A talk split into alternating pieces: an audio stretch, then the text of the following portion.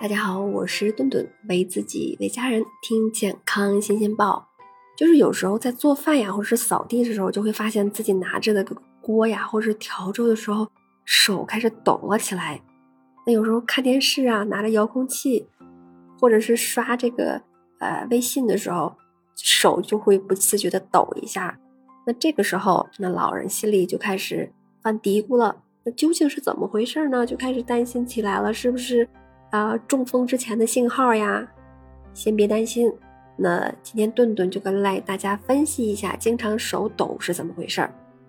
手抖这个症状，那我们在医学上通常称为是它是呃震颤，就是人在意识清楚的情况下所出现的手部随意的这个震动。它分为这个生理性的，还有功能性的和病理性的。也就是说，手抖并不一定。就等于是生病了。我们先来说一下这个生理性的和功能性的手抖。那毕竟年轻人在生活中也应该啊经常经历过。你像是呃害怕呀，或者是肚子疼、呃紧张、过度疲劳的时候，都可能会引发这个生理性的手抖。那这个在我们平常的生活中并不少见。那一般生理性的手抖，它的幅度比较小呢，那速度也比较快。那大多数的手部，它是处于一个静止的状态的时候，就会出现一些呃细微的、快速的，并且没有规律的抖动。一旦就是引发你手抖的这个心理因素还有生理因素消除了，那比如说把这个啊恐怖片关了呀，或者劳累一天以后啊睡了一觉之后，这种手抖啊也就消失了。那一旦引发手抖的这个心理因素啊或者是生理因素消除了。你比如说，恐怖片关了，或者劳累一天啊，睡了一觉之后，这种手抖它就消失了。功能性的手抖和这个生理性的手抖其实啊比较相似，不过大多是出现在长期从事这种一些精细工作的人群身上。你比如说，我们医院里的这个呃外科医生，在剧烈运动或者是有这个恐惧呀、气愤呐、紧张、焦虑的情绪的时候。也会发生手抖，这种手抖呀，我们称它为是呃生理性的手抖。除了上述的手抖情况之外呢，其他情况如果产生手抖，还要引起我们充分的重视。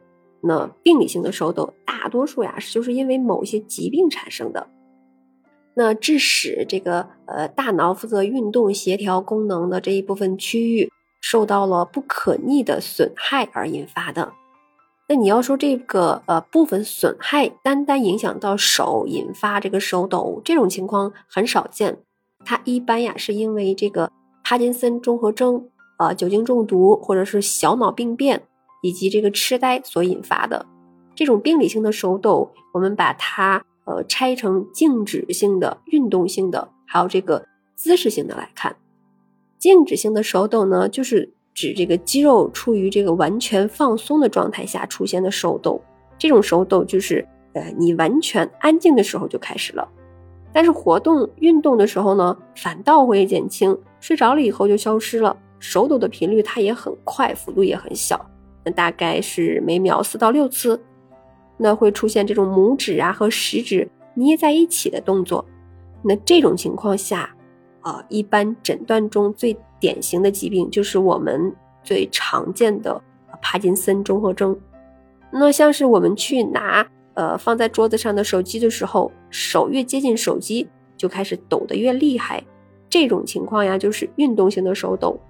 这个手抖一般是在运动接近目标的时候，那手抖会加剧，那幅度呢也比较大，但是也没有什么规律。情绪激动的时候，那情况就会加重了。如果呀，你怀疑自己是运动性的手抖，那我们来做一个呃指鼻实验。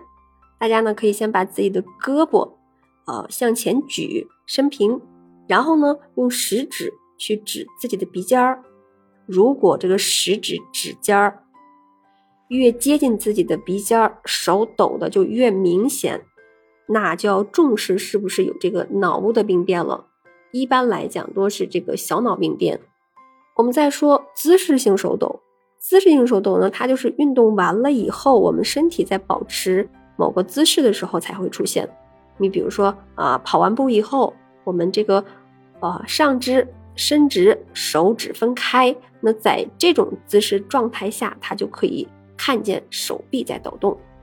一般来说，这种情况，呃，精神放松或者是休息之后就能够减轻，或者是完全消失。那开头我们提到手抖的人，就是总是害怕自己是不是中风了呀？其实手抖和中风没有什么必然的联系。中风呀，通常都会出现在言语上的不流利、半身不遂、口眼歪斜等一些症状。如果只是手抖，并不用担心是中风的发生。不过呀，还要分清自己的手抖是生理性的还是病理性的。那如果是生理性的手抖，或者是这种功能性的，停下手里的工作，那出去放松一下心情，或者是睡上一觉就放松了，或者是缓解了，那就不必要过于担心了。但是如果怀疑自己的手抖是病理性的，同时呢，呃，持续的时间要比较长，情况呢，呃，较为严重，还是要尽快的去医院来进一步的检查，尽早的治疗。